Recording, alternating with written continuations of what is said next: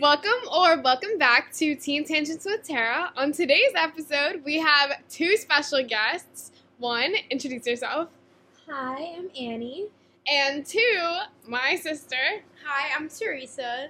So today we're going to be talking about a lot of tea from Annie, and we're going to start off simple with midget wrestling. Oh, yeah.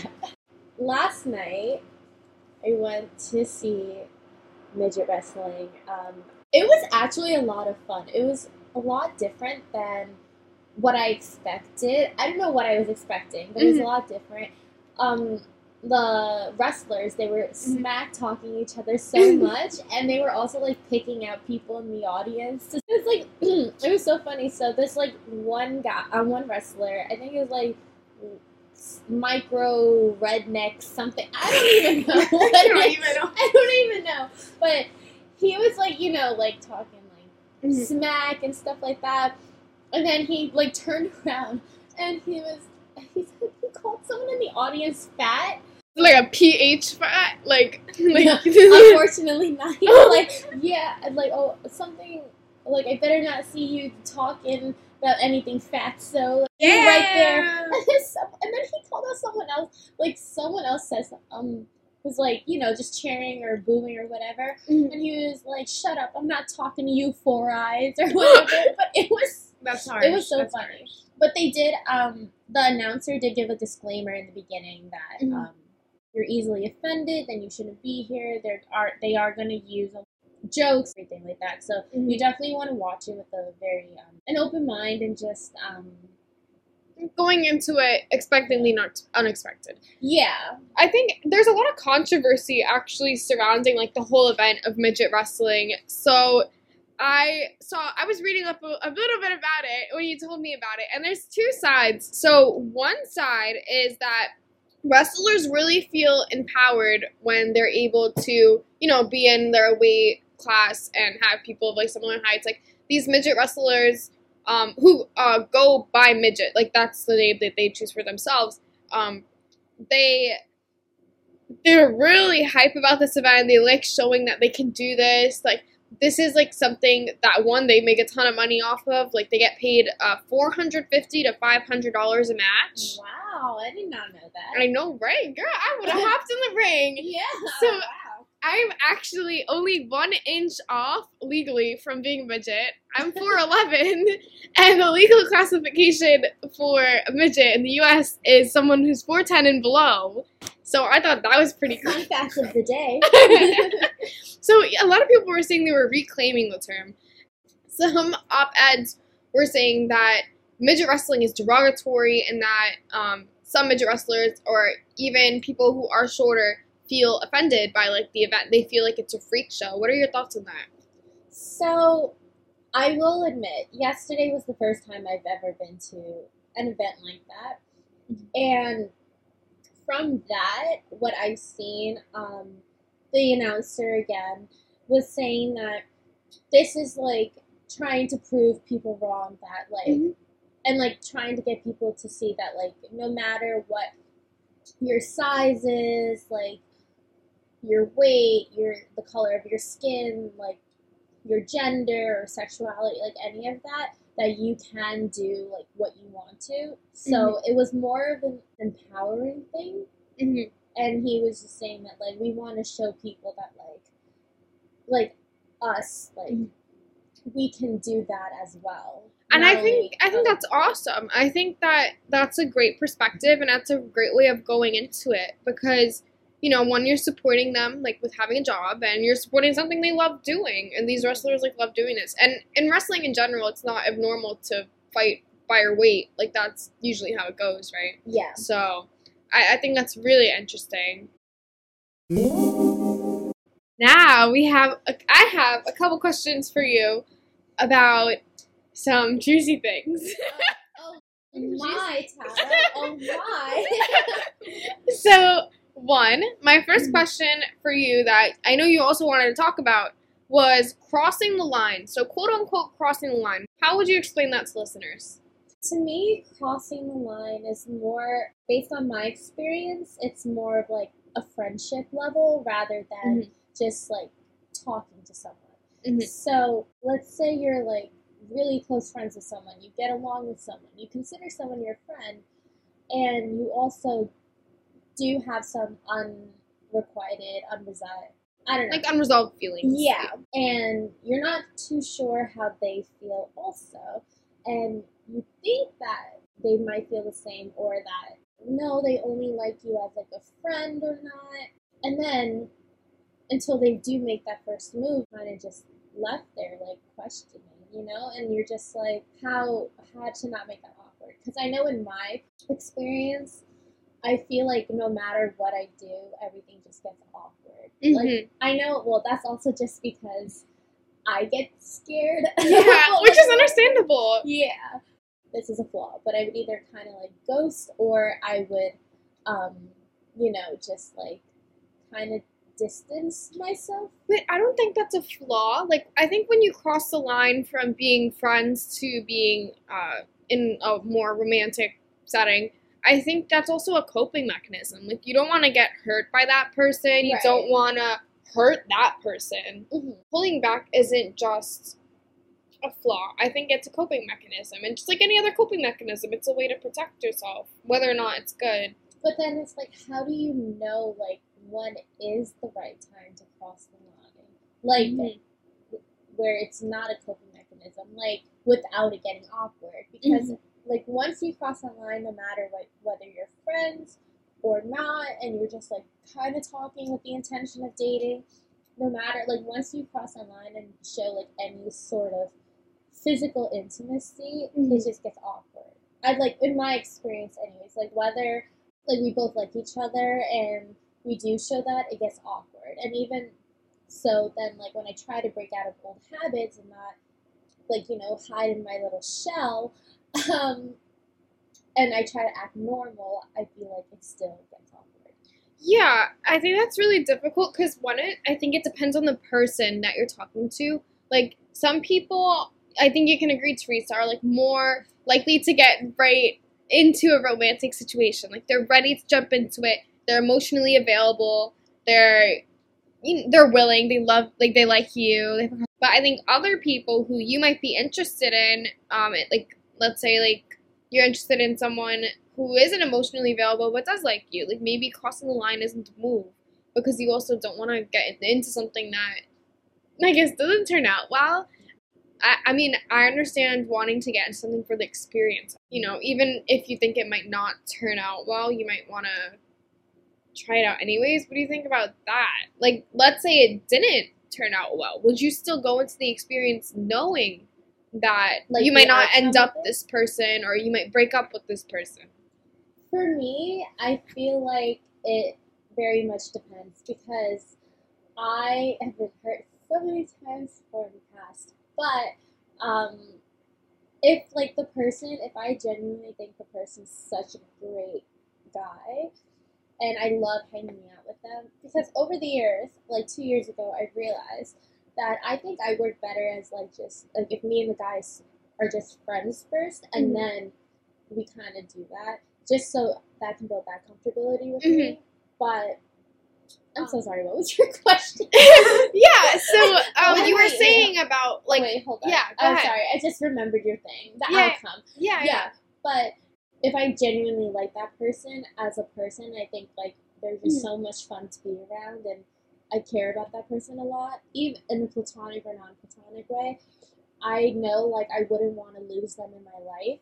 Mhm. And then based on how the crossing the line thing goes, that's why I'm just like maybe I wouldn't cross the line and just remain friends with them because I don't want to lose that person in my life. Just because I think they are so awesome and everything. Yeah, I, I've heard of a lot of people being like, I don't want to become partners with you romantically because you don't want to lose someone as a friend. Sometimes, I mean, I know a lot of people have the perspective as being young, and I see it too. Your friendships are typically more long lasting than a relationship.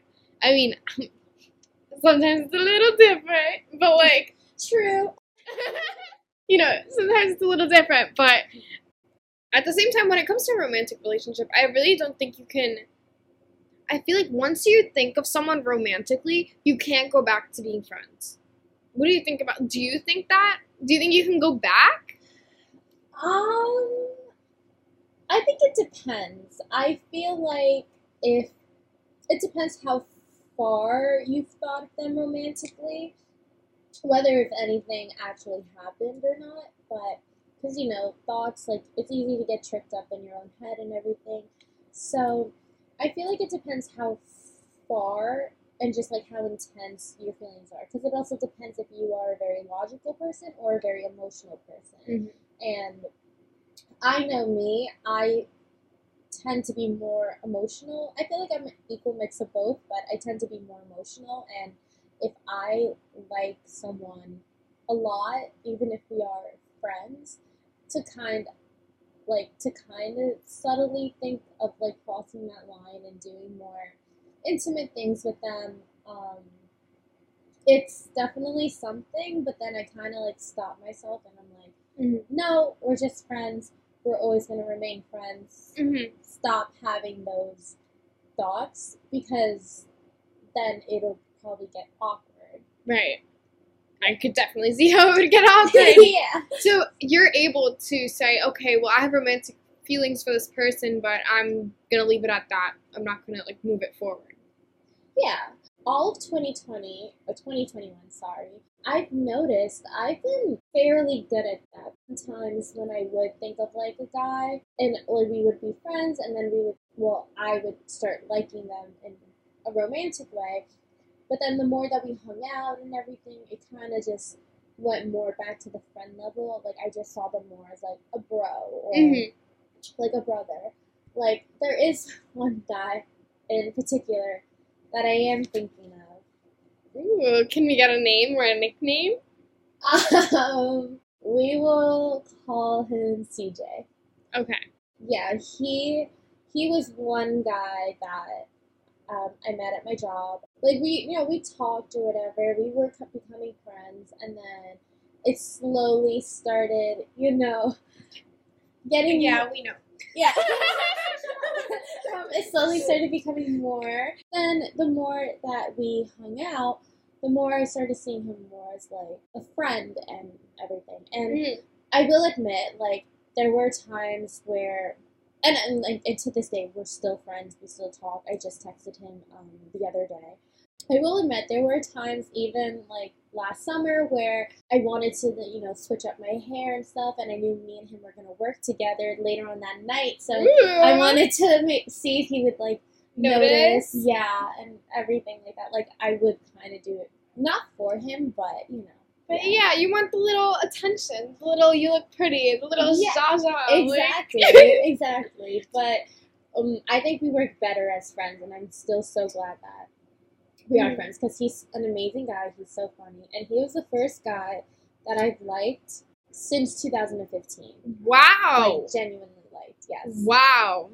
Obviously, I don't like him anymore, like in the romantic way, but So he's the first person that you've liked in that long, and you could still go back to just being friends with him.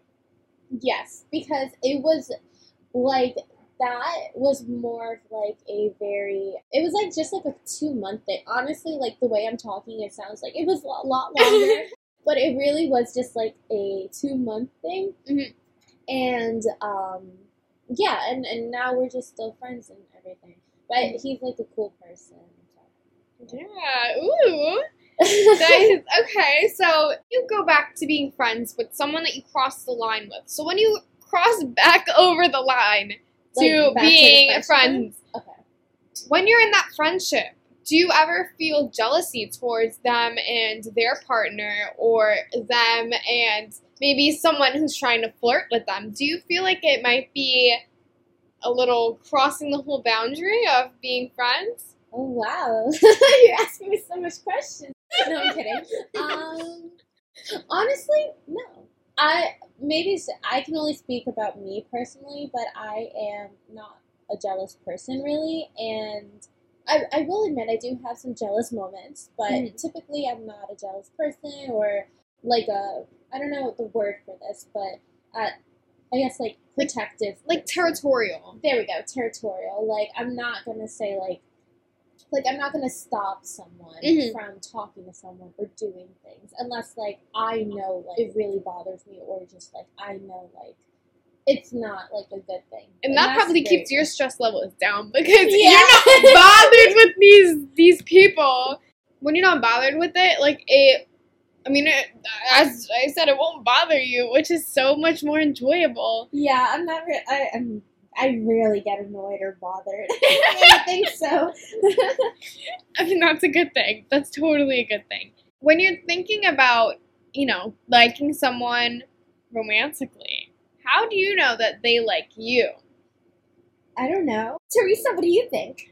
Well, I feel like every person is different. Like sometimes when someone likes someone, like you wouldn't know because they would kind of just try to hide it. Mhm. But then some people would literally like show it. Like I don't know, like try to be around you a lot. I feel like when someone likes you, like they would be around you more, and they'll like make the effort to see you more Mhm. often.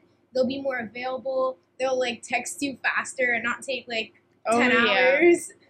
So there's like little signs, but I feel like everyone's different. Yeah, you when you brought up the texting, I think effort effort is so important because if Yeah, your no, partner's not making the effort, they're not worth it. Like you know what I mean? Yeah. The re- a relationship can't happen without effort on both sides. Yeah, I learned that the hard way. Even if it's just like a friendship too. Like I like this other dude. Ooh. Um I, I know. Shut up. I'm kidding. Um, this other dude, like, I knew I shouldn't even have texted him too, but you know, like I like just I genuinely liked him as a friend too, and I like missed him and everything. And um, he just he's just really bad at texting, and like I know, like I I tend to overthink a lot and get in my own head. So I was like, oh my gosh, like maybe I shouldn't have texted him. I was getting like very anxious, and this was recently. So this was after a couple of months of just us not talking, and and just based on the way things ended between us, I'm like I felt like I was the problem. Right. Hence why it also that whole like crossing the line thing, even just like that made me think.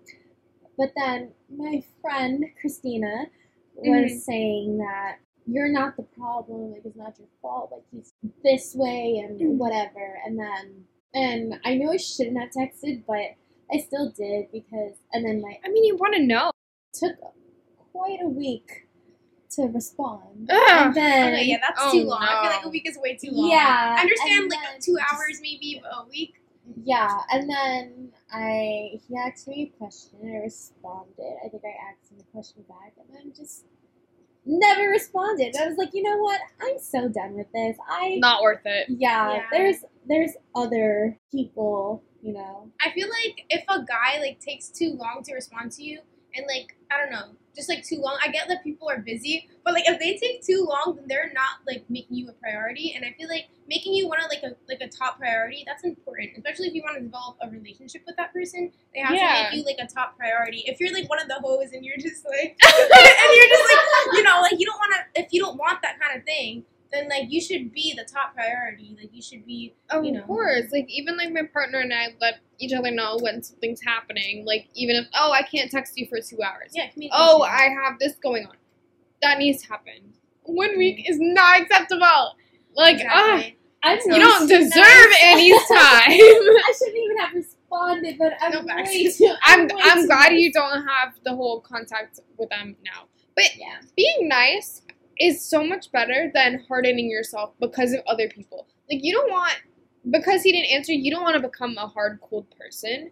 I feel like I mean some people see it as oh well I don't need him like I you know I'm a bad I don't need to Yeah, put up with that. And I totally respect and get that. I think that's a good approach. But at the same time, in my perspective, I feel like I wouldn't want to harden myself to other people and build up walls just because of some other irrelevant person. So I like your approach. I like the I'm gonna try once and if it doesn't happen again, so be it. Oh, you spoke way too soon because there was I there was a person, the last guy that I liked in um in 2015. We'll call him Curly. Mm-hmm. He um Curly, I liked a lot. You know, not gonna lie, I blocked out a lot of things from that time just because I got hurt so badly. And you know, a part of me probably just did that to myself, but I also just got a lot of false hope from him. And do I think about him from time to time occasionally up until now? Of course. But like when I feel like when you feel that way deeply about someone, you just don't really forget that. Even mm-hmm. if you don't feel like that anymore. And I don't feel like that anymore, but I'm never gonna forget. But because of the false hope and I thought like for me it was so rare, like me genuinely liking someone and then having them like me at the same time and being told that. So I um so when I was told that he did like me too and we liked each other at the same time and then he would like constantly flirt in like science class and math class and everything like that. I was like, wow, like like oh my gosh, like it's true. He does like me. And then when I found out, he didn't deny it and stuff like that. So I hmm. was like, oh my god. And I I think that really just fed into everything. And then next thing you know, like after like I felt like it was like a back and forth game. Just like one day he would talk to me, the next day he wouldn't, and nothing actually happened like came of us. But I was like, you know what? I just, I just don't. I'm done with this. But I do want to know if he actually genuinely liked me. So Mhm. I had my best friend ask her ex, who was friends with him at the time, um, how did he feel about me? And he said, "Oh yeah, she's a really nice girl. She's cool, but I don't like her like that. But she has great boobs." So what? yeah, I mean, no, and because no, and because of that, I you know, oh please, that's the girl, that's not the last of that too. and because of that, that's why I'm like, I think that's where like my commitment issues comes in because Mhm. I'm just so afraid of like really feeling for someone Mhm. that intensely again. he led you on. He gave you false hope, right? Yeah, So super curly. I'm kidding. I'm kidding. I'm kidding. No, you're not kidding.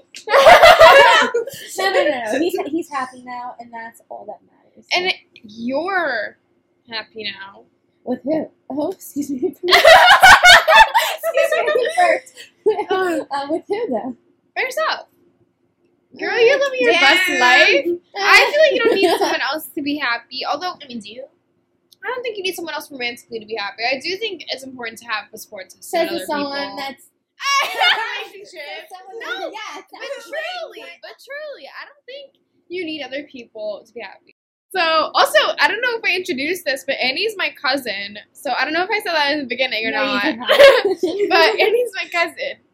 So, this was a situation where there was kind of feelings on both sides, but he wasn't reciprocating the effort. He was just, he just wanted with Curly. yeah, Curly just wanted to.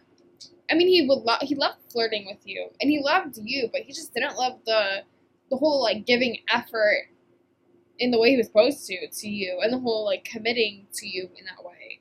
Yeah, I. I mean, even to this day, I'm like, I still don't know because like I'm the type of person that needs that confirmation. I'm usually good with reading in between the lines, but I also do need that confirmation, Mhm. and I like to this day I still don't know, but I sometimes again because I get in my own head a lot. Right. I sometimes sit and think, oh my gosh, like, what if he likes just like, you know, just using me as like a joke because I'm easy to like mess with, you know, and because I am gonna get that attention. Mhm. And I didn't, that didn't really occur to me until um, being in my, um, one of my current jobs right now Mhm. with like the whole kitchen staff. Like I like to call like half of them, you know, like the pretty boys. But it's not like the soft pretty boys that I Mhm. like. It's like the the cocky Mr. Popular pretty boys. Okay. And they would do the same thing, you know, they would always just like make jokes and just say all these things. And you know, I will admit, like I would flirt back, but Mhm. That's because I'm just bored with my life, you know? Of course. entertainment Yeah. But- okay. Yeah. it was like the way that they would joke and kind of just use me as like the butt of the joke in sort of way. That's not cool. Kind of like how it was with that whole um curly situation. Mhm. I feel. And um, with being the butt of a joke, I know a lot of times, uh, society is like, oh, well, a boy, if a boy, you know, Oh, messes with you, they like like you. you. Yeah. I think that's so stupid, especially at a grown age. Like, grown, like when you're kids, it's I feel like it's acceptable. yeah, But when you're like a grown thirty year old man mm-hmm. doing this, like, because No. when, Yeah. when, when you're a kid, you're especially like you know those elementary, middle school years when you like first start having crushes. Like, I feel like they don't know how to properly act. Obviously, you have to teach kids, but like, you know, they're learning. And as a grown person, I feel like one, it's a little disrespectful. Like, I, you know, I'm a woman. Treat me like I'm a person, not Yeah, like uh, jokes to be objectified. we're out in the real world. Teresa, you I feel like-? I feel like even as a kid, I feel like it's not appropriate because I feel like like Mhm. when you're a kid and like people make jokes, like it starts with the small jokes, but it always escalates. So I feel like Right. even as a kid, like if that kid is like, I'm not saying like what am I saying? okay, No, I agree with you.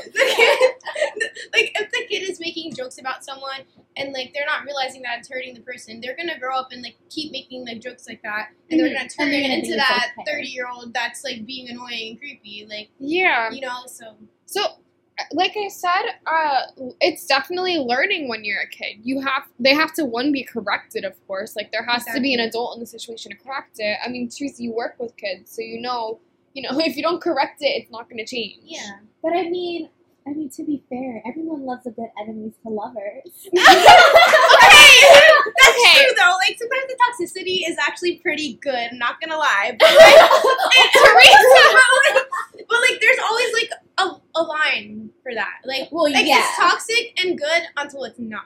Like, yeah, Yeah. because okay, Annie's an author, so she loves this stuff.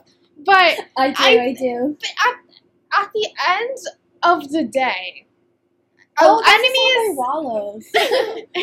Annie's also a Wallow stan. A hundred percent. She went to go see them twice. Oh, I saw them three times total. Oh my goodness. But I, it, yeah. we're not surprised. we're not surprised. At the end of the day, Enemies to Lovers makes a great novel. I love reading those types of stories, like Throne of Glass. I love reading those types of stories. But does it make a good life? Does it make a stable relationship? Does it make a secure relationship? See, now let me ask you this. So, what makes it okay if it happens in books Mhm. and not okay when it happens in real life? Like, why is it more acceptable if it happens in like a book or a TV show, like that toxic Mm-hmm. traits of like enemies to lovers, but then and you know like readers, including myself, eat that shit up. You know? course. yeah, yeah. but in like real life, like when you see it happening, you're just like, like what in the Wattpad Yeah. is this? Yeah, Tara, Uh, yeah, has said a lot yeah. about my whole love life being like a Wattpad story. oh yeah. And uh, okay, so where I see it differentiating in real life is that in the book, one, it's you know you don't know what's gonna happen, but sometimes it's written in a way where it doesn't end up in a nasty situation. In real life, toxic relationships can end up being nasty situations very quickly. It can end in domestic violence, in um, abuse, in emotional trauma. I think there's a lot of implications of having a toxic relationship that aren't touched on in enemies to lover stories. I mean, in enemies to lover stories, it's a plot mover. It's something to make the book more entertaining. It's I mean, I eat it up. I love those types of books we all do. because it's Yeah. it, it- it's a great way to you know, tell a love story in a way that you wouldn't expect, and it's it's a trope. That's what it is. But in real life, there's other implications that affect real life things and have real life consequences that don't you don't hear about what happens after the novel. You don't hear about what happens in their like sometimes sometimes in Oh, their like little flash forward? interactions. Yeah like you don't see how it affects i don't know if you have an enemies to lovers relationship and it doesn't turn out to be healthy lovers you know you don't see how it affects those, those people teresa do you have any thoughts on that well, well, with okay, so if there's like enemies to lovers in books, like as you were saying, like there's not gonna be, like, you're not gonna see the con the consequence, like what happens after.